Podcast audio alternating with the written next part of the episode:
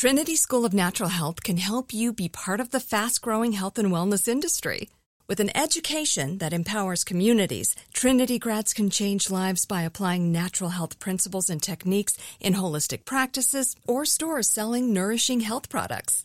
Offering 19 online programs that fit your busy schedule, you'll get training to help turn your passion into a career.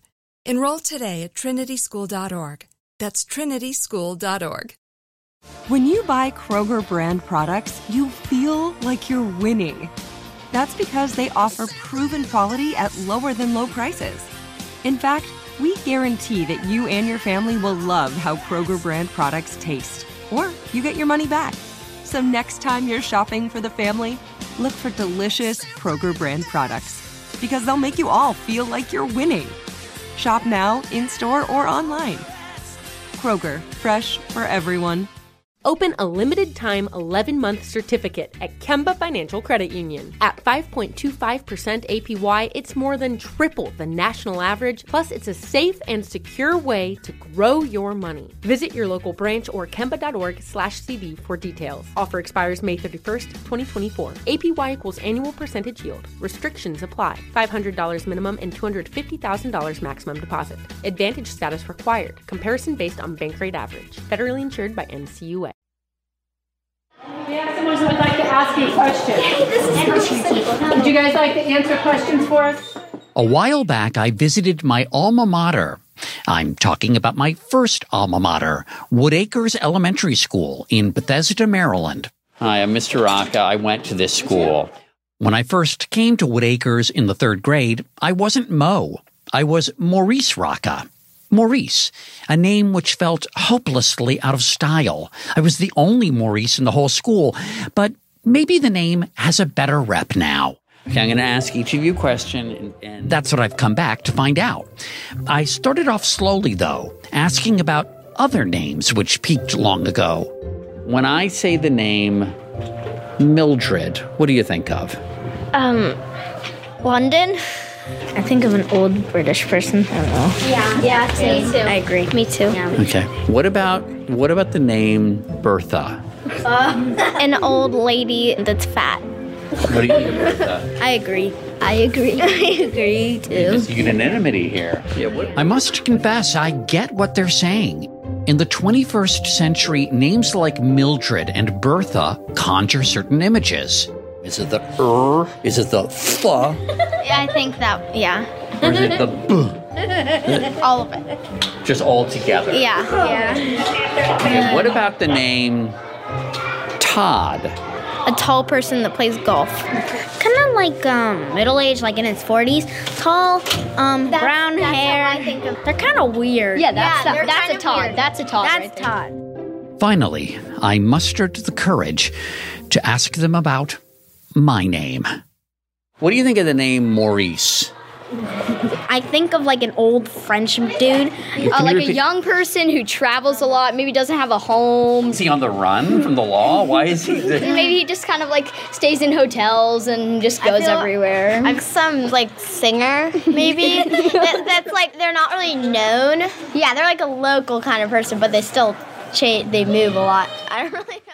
Not really known, a local kind of person? Ouch. But it turns out there is a traveling singer named Maurice Van Hoek. Oh, I'm a traveling man. And Maurice is also a portly Frenchman in Disney's Beauty and the Beast. Help! Someone help me! Maurice? Please, I need your help. But the name Maurice may be permanently on the way out. We Maurices reached the height of our popularity in the 1920s, when there were an average of about 1,600 born annually. Now, just a few hundred come into the world each year. What makes a name rise and fall in the ranks? What makes a name pretty and popular to one generation and unique or downright ugly to the next? From CBS Sunday Morning and iHeart, I'm Maurice Rocca, and this is Mobituaries.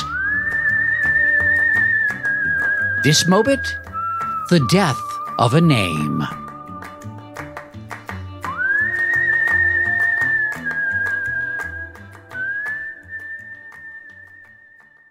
I knew a kid in elementary school named Jeff Huebner. He was friendly. He was good at soccer. He was cool. He could introduce himself with confidence because he was a Jeff. He perfectly embodied his own name. I, on the other hand, always felt awkward telling people my name. Maybe it was because growing up, I knew of only three other Maurices. There was children's book author Maurice Sendak, who wrote the classic Where the Wild Things Are. There was the Maurice from that Steve Miller Band song, The Joker. Some people call me Maurice, 'cause I speak of the pompous of love. That was kind of cool, but that was canceled out by French entertainer Maurice Chevalier. Time I see a little girl of 5 or 6 or 7. I can't resist a joyous urge. That song he sang in Gigi. Thank heaven for little girls. I can't believe he hasn't been canceled for that. But that was pretty much it. I was born Maurice Albert Rocca. My mother tells me my father was the one who really wanted to name me Maurice. She would have preferred Gabriel. My father's no longer living, so I can't know for sure, but I think he wanted something on the gentler side since Rocca can sound brusque. But I didn't like it. At one point I thought, maybe I should go by Al. I mean, which would have been crazy. I mean, like, when I think about it, or not crazy, it just would have sounded odd. Al Rocca. I talked to one of my former teachers about it that day I visited Wood Acres. Her name is Miss Venici, and she was one of my all-time favorites. She was patient, kind, and impossibly glamorous. More about that in a bit. Turns out she could have made a pretty decent therapist, too. Now, you said you didn't like your name, so were you teased in school? You know, I don't know that I was ever teased for my name. It just felt so different. It felt foreign. Everything changed when I graduated from Wood Acres to Pyle Middle School. And oddly enough, it was thanks to the aptly named Jeff Huebner.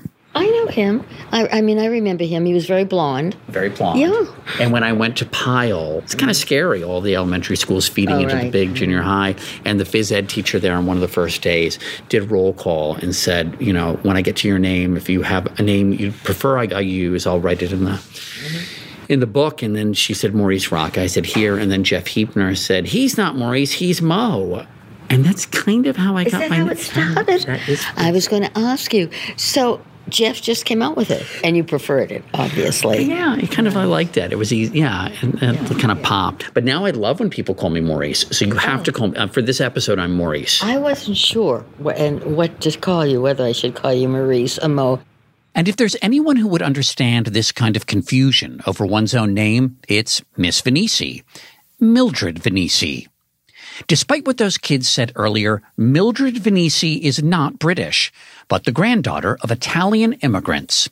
And there was a custom, I doubt if it's still in existence, that the firstborn, I was the firstborn, is named either for the father's mother or the father's father, of course, depending upon the sex. My grandmother's name was Carmela, and I'm sure that my parents, being first generation, wanted an anglicized name.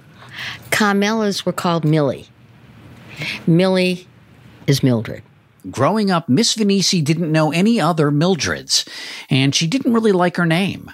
Lucky for her, she too got a nickname that eventually stuck. Somewhere along the line, I started being called Millie, not by family. My mother and father, I was still Mildred, but my generation, my friends started calling me that. My sisters call me Millie. And so now I introduce myself that way. It just sort of happened. I think the name Millie flows better. It's a little more musical than Mildred. I just think Mildred is harsh. She's not thoroughly modern Mildred. No, right. See, and that wouldn't sound good. That just would not sound good.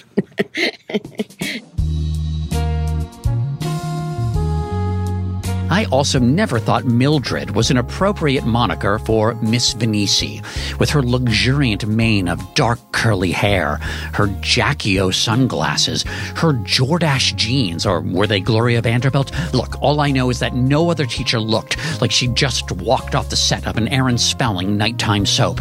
Honestly, Miss Venici was so fabulous, I could barely contain myself.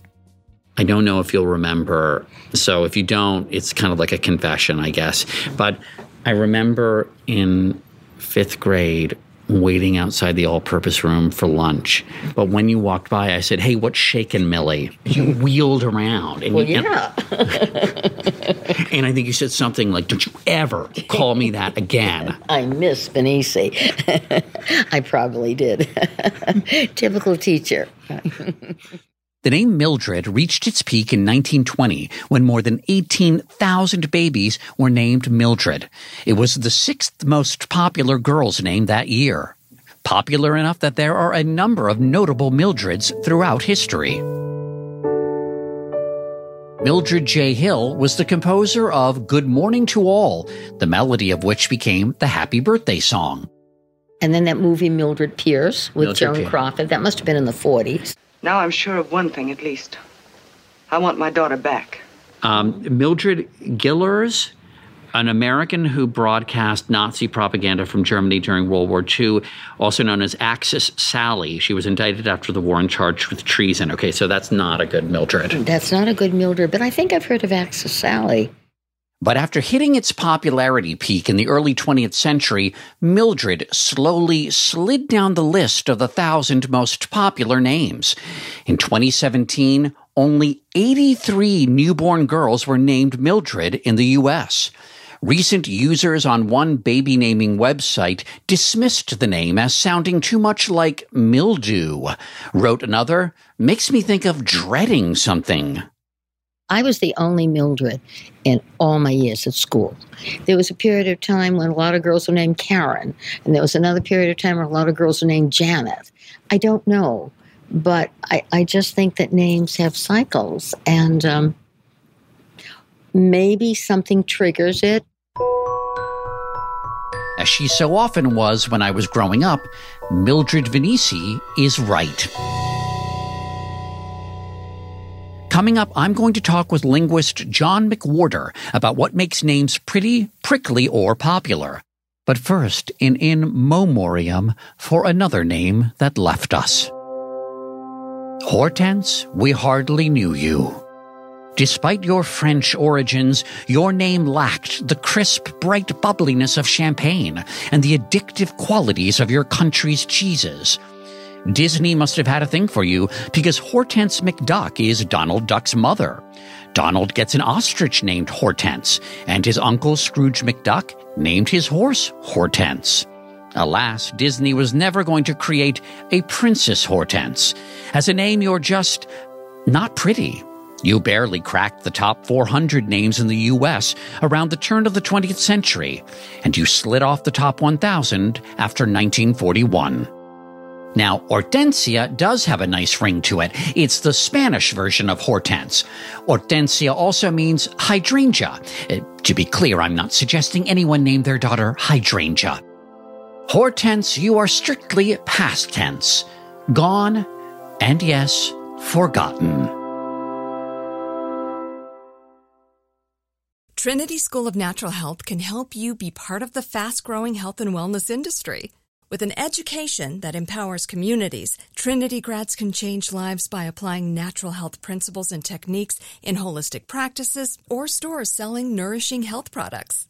Offering 19 online programs that fit your busy schedule, you'll get training to help turn your passion into a career. Enroll today at trinityschool.org. That's trinityschool.org. Open a limited-time 11-month certificate at Kemba Financial Credit Union. At 5.25% APY, it's more than triple the national average, plus it's a safe and secure way to grow your money. Visit your local branch or kemba.org/cb for details. Offer expires May 31st, 2024. APY equals annual percentage yield. Restrictions apply. $500 minimum and $250,000 maximum deposit. Advantage status required. Comparison based on bank rate average. Federally insured by NCUA. Spring is a time of renewal, so why not refresh your home with a little help from Blinds.com? Blinds.com invented a better way to shop for custom window treatments. There's no pushy salespeople in your home or inflated showroom prices. Free samples, free shipping, and our 100% satisfaction guarantee can put the spring back into your step and into your home too. Shop Blinds.com now and save up to 45%. Up to 45% off at Blinds.com. Rules and restrictions may apply.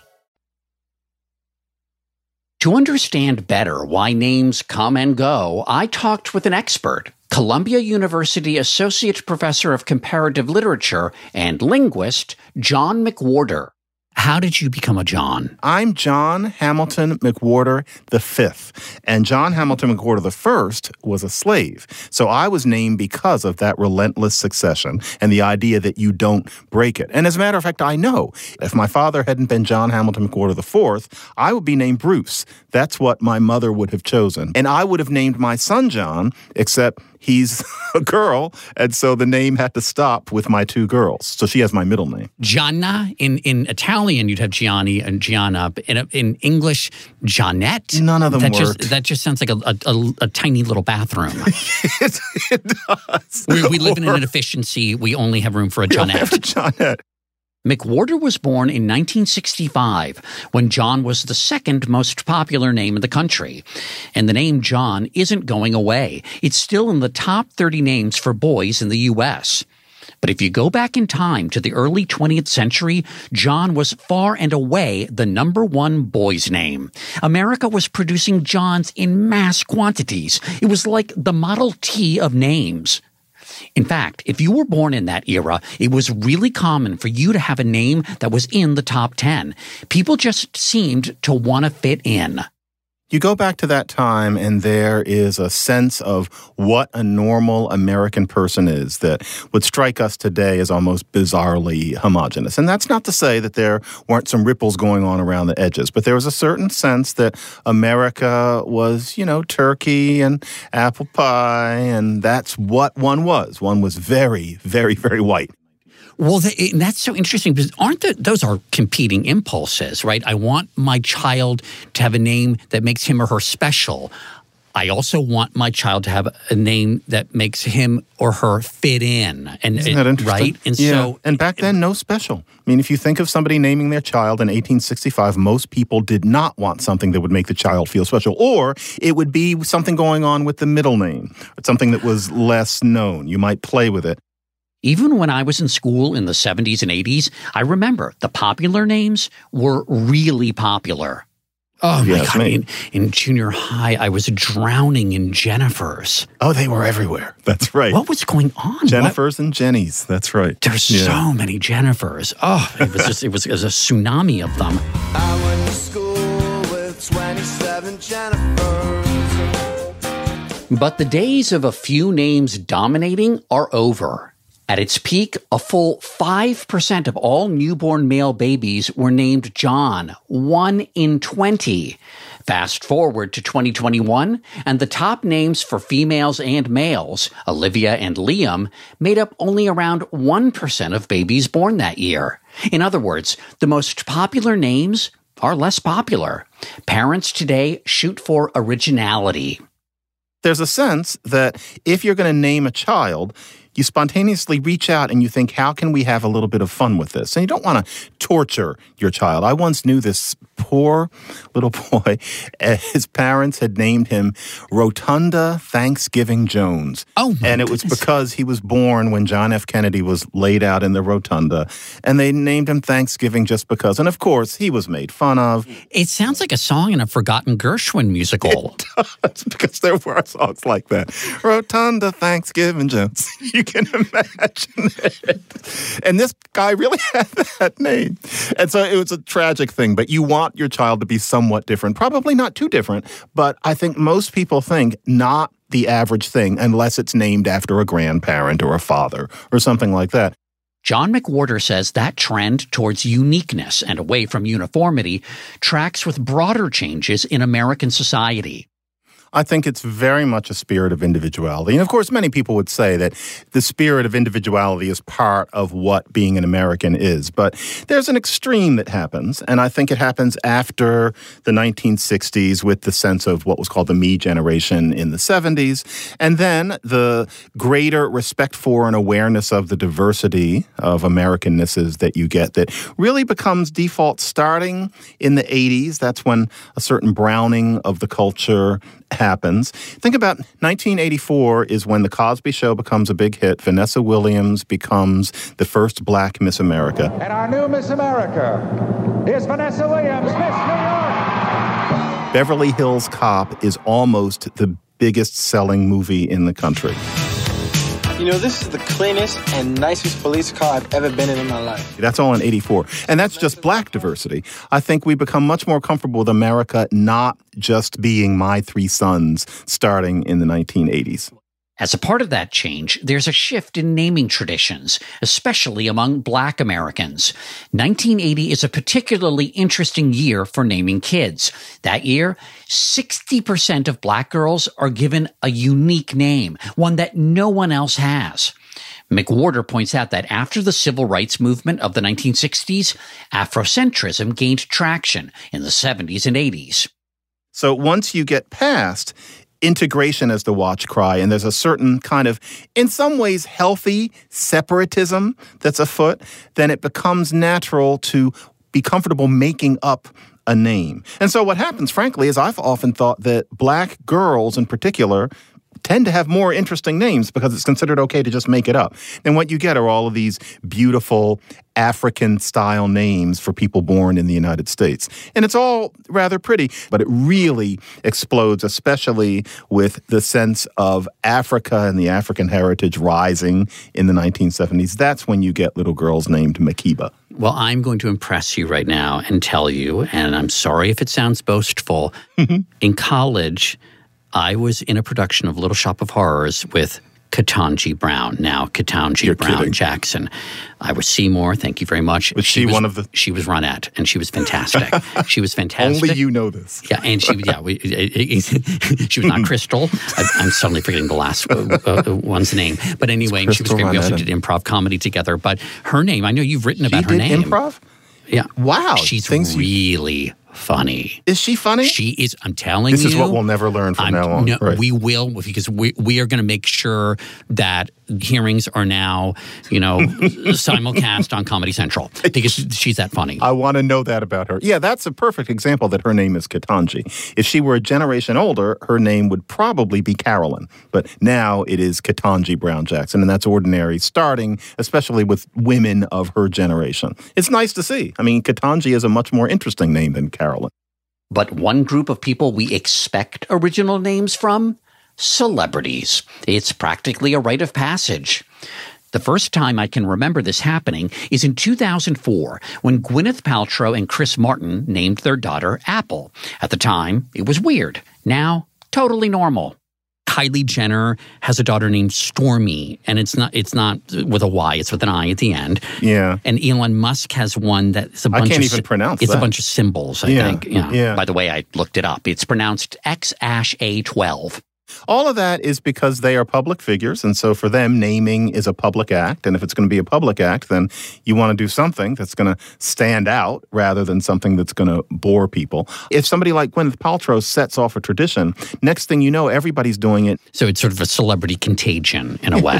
I think I would put it just that way. What Jay-Z and Beyoncé, Blue Ivy. That's really beautiful, but it's not African. It's not the usual tradition. That's something they came up with all by themselves as people who knew that everybody was watching them having that child. So that's where you get that tradition. And that seems to actually cut across races with celebrities too. Yeah, it's a show. It's a kind of display. And I don't mean that in a bad way.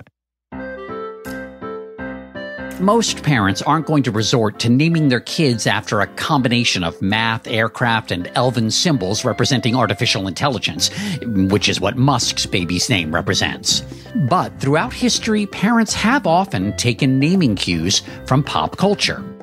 Well, I'm going to quiz you on it right now, actually, because this is really fun. So, I'll start off really easy. Shirley saw a dramatic spike between 1932 and 1935 because of... I wish Mother was here. Of little Shirley Temple. And if you think about it, nobody is named Shirley before then. Right. And then all of a sudden, everybody's grandmother is named Shirley by the late 20th century, and now the name is impossible. Meet little Shirley. Never. Michelle entered the top 20 in 1965 because that was the same year. It has to be because of that song. Michelle, my belle. And yeah, the Beatles song. Nobody is named Michelle. Maybe in France, you're just kind of guessing, but not here. You mean new Michelles? Yeah. We've got a lot of Michelles running around, women named Michelle. Women, but not here, not before then. Oh, I see what you're saying. Like, there's no first lady named Michelle. Right. And if you think about Michelle Obama. But right, Michelle, but yeah, there was no first lady named Michelle. Good point. Yeah. Right, only after, and she's named around that time. Yeah, there's Michelle Polk. No. No. Michelle Quincy Adams. Michelle Quincy Adams. No suffragette named Michelle. You know, that's right. It's Michelle Katie Stanton. The name Layla first appeared in the top 1,000 in 1972. No. Why that? Eric Clapton song. Whoops. Oh, Layla. Okay. Yeah. I'm not as good at modern pop. No, okay, that's fine. I love that you and I have the same definition of modern pop, 1972. 1972. Everything ends. So this is a trick question. Roseanna shot up in 1982 because of... that Toto song. Right. Yes. Roseanna, Roseanna. I interviewed Patricia Arquette. Huh. That song was named after her sister, also an actress. Roseanna, right. But Patricia pointed out to me that her sister's name is really pronounced Rosanna. Hey, I'm Roseanna Arquette, and I'm at Amoeba. So they got the pronunciation of her name wrong. I, Ronald Reagan, do solemnly swear. I, Ronald Reagan, do solemnly swear. That I will faithfully execute the office of President of the United States. That I will faithfully... After Reagan became president in the 80s, the name Reagan, not Ronald as much, but the name Reagan surged in popularity, landing in the top 100 by 2012. Now, here's what's... I think is fascinating is that Republican parents were more likely to pick the name Reagan for their kid if they lived in a district that was purple, that was sort of evenly split between Democrats and Republicans. Then, to make a statement, right? Exactly. Then if they were in a deep red Republican enclave. Right. Then they don't need to stand out. They don't need to stake their individuality. Exactly. And of course, they weren't thinking of this consciously. So much goes on subconsciously. I doubt any of those families said, so many people around here vote Democratic that let's name her Reagan. It was just part of the warp and woof of their psychology because of sensing themselves as a minority or as not more than half of their district. Well, that's fascinating. Yeah. And if you're in a purple district and you name your kid Reagan, do you plant the kid on the front lawn during election time? That's right. Mommy, how long do I have to stand here? Spend some time with the Social Security Administration's baby name database, and you'll see a sort of pendulum swing over the last century, especially among girls. Half of the most popular girls' names started with vowels in the 1880s, then were all consonants by 1950. Anna and Emma became Patricia and Deborah. Now, vowels are back in a big way. It makes you wonder, why? Certainly in terms of how we perceive beauty, at least in English and in related languages, vowels are beautiful because they involve no obstruction of the airflow. Stop sounds such as p, t, k, b, d, g. Those are the ugliest sounds because you have to stop. Those are the ones that you're calling the jabbing sounds. Then there's everything in between. So, you get a buzz. At least you get a hiss. And then with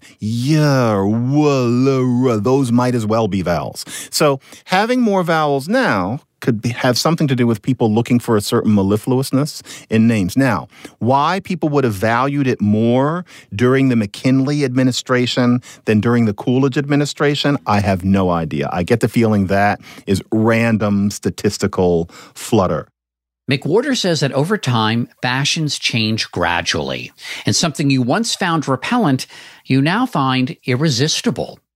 You know how today, if you have a dinner party, every second time you have Brussels sprouts, probably with bacon or something like that. Imagine how unthinkable that was, say, even as recently as 25 years ago. You didn't give people you liked Brussels sprouts. You did not. You Brussels sprouts were synonymous with something that was basically— Child torture. Torture. Yeah. Yep. I mean, little cabbages, they sucked. And so you wouldn't give them to anybody. And you don't even have to dress them up that much now. We're used to them. That's partly fashion. I don't think that the Brussels sprouts lobby created this sometime early in the George W. Bush administration. One recent trend, boys' names ending in a certain consonant. What is this with all these boys today, baby boys, having an N at the end of their names? So we've got all these Logans, Masons, Ethans, Jacksons. We subconsciously associate that "un" with a kind of a gracious masculinity. It's what you want to name your little boy. As opposed to Jack, which is a little too severe. Jack might be a bully. Yeah, not only old-fashioned, but Jack jacks people up. You know, Ethan has conversations, you imagine. Ethan is open to change. Like, he's sort of right. He is. He reasons. Right. Ethan reasons. As opposed to Jack, who just sits. Yeah. But even names that hit that right mix of vowels and end just right, ones that are pined after in song or become famous in the names of movie characters or the actors who play them, well, just like we as a society can birth a name, we can also let it die. But first, another in memoriam for Sid, Stan, Irv, Cy, Shelley, and Morty. No, they weren't the original waitstaff at the Carnegie Deli. In the late 1800s, Sidney, Stanley, Irving, Seymour, Sheldon, and Morton were all popular baby boy names with WASP, that is, white Anglo-Saxon Protestant, parents. Then, in the late 1920s, many American Jewish parents began choosing these names for their baby boys to help them fit in. But America's WASPs apparently felt stung and took flight from these names. Soon enough, Sidney, Stanley, Irving, Seymour, Sheldon, and Morton were seen as stereotypically Jewish, and their assimilation value greatly diminished. As documented by sociologist Stanley Lieberson, American Jews eventually abandoned the names as well. Incidentally, another name in that category was Morris, a sort of cousin to Maurice. But at least Morris was the name of a terrifically droll tabby who used to sell cat food on TV commercials. 9 Live seafood platter, anchors away.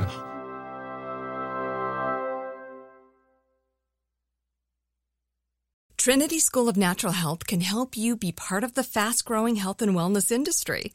With an education that empowers communities, Trinity grads can change lives by applying natural health principles and techniques in holistic practices or stores selling nourishing health products. Offering 19 online programs that fit your busy schedule, you'll get training to help turn your passion into a career. Enroll today at trinityschool.org. That's trinityschool.org. Open a limited-time 11-month certificate at Kemba Financial Credit Union. At 5.25% APY, it's more than triple the national average, plus it's a safe and secure way to grow your money. Visit your local branch or kemba.org/cd for details. Offer expires May 31st, 2024. APY equals annual percentage yield. Restrictions apply. $500 minimum and $250,000 maximum deposit. Advantage status required. Comparison based on bank rate average. Federally insured by NCUA. Spring is a time of renewal, so why not refresh your home with a little help from Blinds.com? Blinds.com invented a better way to shop for custom window treatments. There's no pushy salespeople in your home or inflated showroom prices. Free samples, free shipping, and our 100% satisfaction guarantee can put the spring back into your step and into your home, too. Shop Blinds.com now and save up to 45%. Up to 45% off at Blinds.com. Rules and restrictions may apply. Pop culture and big news events can correlate with names surging, even when those events are disasters. After Hurricane Katrina, names that began with the letter K actually jumped by 9%, according to an analysis by professors at Wharton Business School. The sheer repetition of the name Katrina, it seems, had a subliminal effect. That K sound got stuck in people's heads. But the name Katrina itself? Well, Katrina had been a pretty popular name and even broke the top 100 for a while in the late 70s and 80s. After the storm, though, the name quickly fell out of fashion and in 2013 dropped out of the top 1,000 entirely. Indeed, history can be a name killer as well. The name ISIS saw a burst of popularity in the early 1970s thanks to a Saturday morning superhero of the same name. And found she was heir to the secrets of ISIS. And so it has since fallen out of favor with the rise of the Islamic State, which I find reassuring. But Bertha toppled from a much greater height. In 1918, mothers birthed more than 5,000 Berthas. Try saying that 5 times fast. So what happened to Bertha? Well, Bertha was the name of a German heiress to Krupp AG, a German weapons manufacturer. And during World War I, the company began making heavy guns. Those guns were dubbed Big Berthas by the Germans. The Allies then learned of this nickname that it was being called the Big Bertha, and they began using it for all heavy artillery. So it suddenly became synonymous with big, heavy, portly. Right. Right, yeah. So the next thing you know, Bertha is overweight. It's associated with being large. That's linguist John McWhorter again.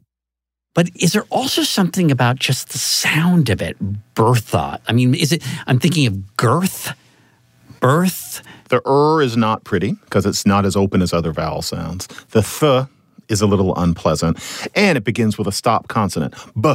I mean, it's nasty in that way, but then especially just because it was associated with something that was portly. I work with a woman who was telling me about a person in her neighborhood that she doesn't like, and she said, oh, I cut her a wide berth. And it's a wide berth, right? I never thought about that. Right. Yeah. And you wonder why that expression catches on. Yeah. Boy, I wonder what it would take for Bertha to come back.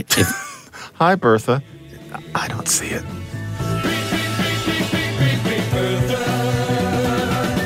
After World War I, Bertha faded into obscurity and was off the top 1,000 list by the mid-1980s. But a name doesn't have to become synonymous with military weaponry or get added to a terrorist watch list to fade. Sometimes names just wear out. They fall out of the rotation in the same way. You'll find a shirt that you really like and it still fits and it's in your closet and you haven't worn it for 5 years for no real reason. A name with ugly sounds can last almost a counterintuitively long time. For example, Richard. What an ugly name that is. And think about how much uglier the nickname is and how there were, until about 10 minutes ago, normal male people running around in Anglophone America named Dick, and nobody batted an eye. And it wasn't only Dick Sargent and Dick York. I knew a Dick back in the 80s. It had nothing to do with Bewitched.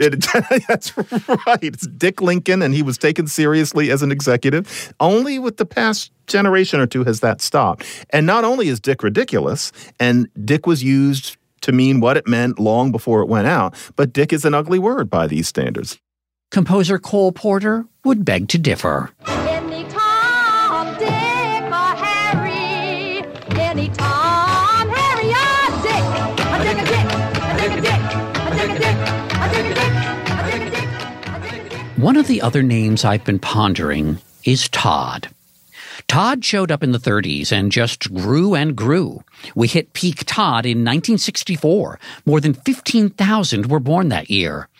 I used to know tons of Todds, but now I haven't met a baby Todd in decades. What do you think the appeal was in the first place? I think it's partly because is the most basic sound in humanity. It's the first sound that babies make. And then with Todd, what you have is a kind of a nice assonance, as it were, because t and d are the same sound but different. D is t with a little bit of belly in it. So you don't have to make a change. There was something pleasant about Todd. Todd was like a little white potato that's one of those little balls, and it's boiled just right. That's Todd. Like a tater Todd? Yeah. Yes. I guess it would have to be deep fried as well. And maybe, as Todd often was. Add some salt. and a lovely woman named Millie with a hairnet giving it to you.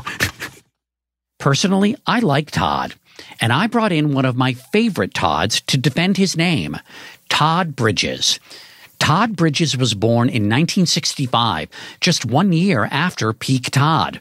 And when he was a teenager, he got a starring role in the hit TV show Different Strokes as Willis Jackson, opposite Gary Coleman as Arnold. Yeah, Phyllis isn't bad. Why don't you ask her out, Arnold? Are you kidding? For starters, she doesn't even know me. My mom said that she dreamed my name. Because there's not very many black Todds. I don't know if you know that or not, but there isn't. I think I know Todd Gurley, the football player, and that's about it. I don't think I know anybody else named Todd. That's right. Even though Todd was near its peak when Bridges was born, it was indeed as white as those potatoes. And I'll tell you what happened, which is really funny. One time I got a check somewhere that I was living at, and it said Todd Bridges, and I'm looking, I don't know this company. And it's for a couple $1,000s. I'm like, I don't know. I said, this is not me. So what happened was the postman thought it was me, and it was an address down the street. And I went down the street and rang the bell, and I go, hey, man, is there a Todd Bridges? He goes, yeah, it's me. And he goes, oh, hey, Todd. I go, hey, Todd. And I gave him, it was his check. There was another Todd Bridges right down the street? It was right down the street from where I used to live at, yeah. Another guy was a white guy. That's kind of crazy. People get their names made fun of for all sorts of reasons. Is there anything you can do with Todd? Were you ever teased? Well, a lot of people thought that Todd was short for Theodore. But I'm like, no, that's Ted that's short for Theodore. Yeah. Todd is just Todd. Then in the 1970s, Todd fell off the baby naming cliff. Oh, man, Todd fell off the map. Dang. In 2015, there were only 212 baby boys named Todd. And did you ever consider naming any of your children Todd? No. I named my son Spencer. But I spell it differently. Okay. We spell his S-P-E-N-C-I-R. And Spencer. Now, why did you do that? We just thought it'd make it just original because Spencer is out there and it's, S-P-E-N-C-E-R. We just wanted to make it original, and it's original, Spencer. It totally is. George Carlin had a whole bit, a routine in 2001 where he actually made fun of the name Todd. He made fun of a number of— Did he really? He did. I didn't see that. What did he say? And I'm getting really sick of guys named Todd. You know, yeah, it's a goofy fucking name, okay? Hi, what's your name? Todd. Is he still around? He is not still around, but great stand-up. He is lucky, because I'd have to go choke him out, messing with my name. It's not a goofy name. It's a cool name. It's Todd.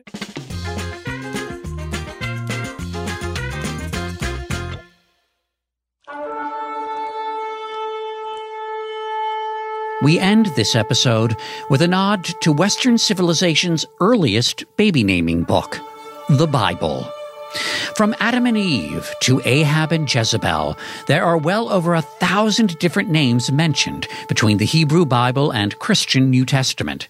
People have been blessing and sometimes saddling their kids with the names of patriarchs and prophets, matriarchs and magi for over 1,000 years. The most recently popular baby names in the U.S. have included Jonah, Elijah, Naomi, and Noah.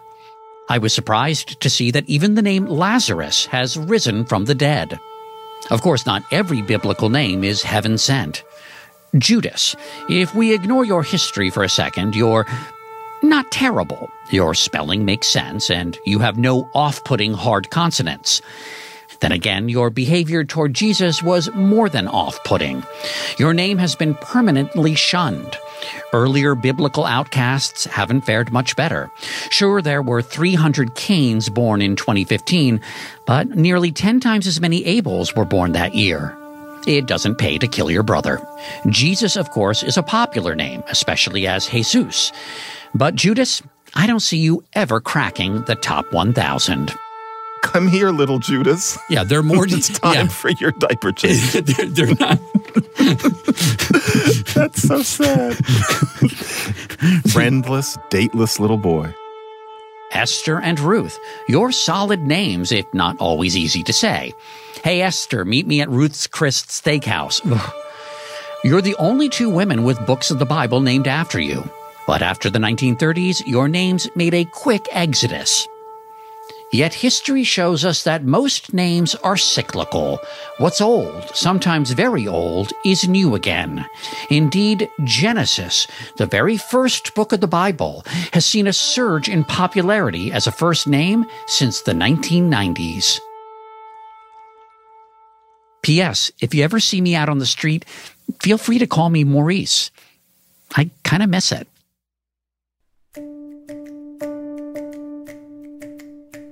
I certainly hope you enjoyed this Mobituary. May I ask you to please rate and review our podcast? You can also follow Mobituaries on Facebook and Instagram, and you can follow me on Twitter at @MoRocca. Hear all new episodes of Mobituaries every Wednesday wherever you get your podcasts. And check out Mobituaries' Great Lives Worth Reliving, the New York Times best-selling book, now available in paperback and audiobook. It includes plenty of stories not in the podcast. This episode of Mobituaries was produced by Jake Harper and Aaron Schrank. Our team of producers also includes Wilco Martinez-Cachero and me, Mo Rocca. It was edited by Maura Walls and engineered by Sam Baer, with fact-checking by Naomi Barr. Our production company is Neon Hum Media. Our archival producer is Jamie Benson. Our theme music is written by Daniel Hart. Indispensable support from Craig Swagler, Dustin Gervais, Alan Pang, Reggie Bazile, and everyone at CBS News Radio. Special thanks to Megan Marcus, Alberto Robina, and the staff of Wood Acres Elementary. The inimitable Aaron Schrank is our senior producer. Executive producers for Mobituaries include Steve Razies and Mo Rocca. The series is created by yours truly. And as always, undying gratitude to Rand Morrison and John Karp for helping breathe life into Mobituaries.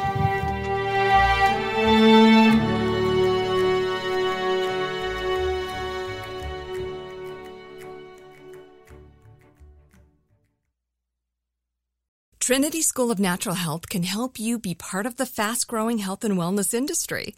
With an education that empowers communities, Trinity grads can change lives by applying natural health principles and techniques in holistic practices or stores selling nourishing health products. Offering 19 online programs that fit your busy schedule, you'll get training to help turn your passion into a career. Enroll today at trinityschool.org. That's trinityschool.org. Open a limited-time 11-month certificate at Kemba Financial Credit Union. At 5.25% APY, it's more than triple the national average, plus it's a safe and secure way to grow your money. Visit your local branch or kemba.org/cb for details. Offer expires May 31st, 2024. APY equals annual percentage yield. Restrictions apply. $500 minimum and $250,000 maximum deposit. Advantage status required. Comparison based on bank rate average. Federally insured by NCUA. This message comes from Viking, committed to exploring the world in comfort. Journey through the heart of Europe on an elegant Viking longship with thoughtful service, destination-focused dining, and cultural enrichment on board and on shore. And every Viking voyage is all-inclusive, with no children and no casinos. Discover more at Viking.com.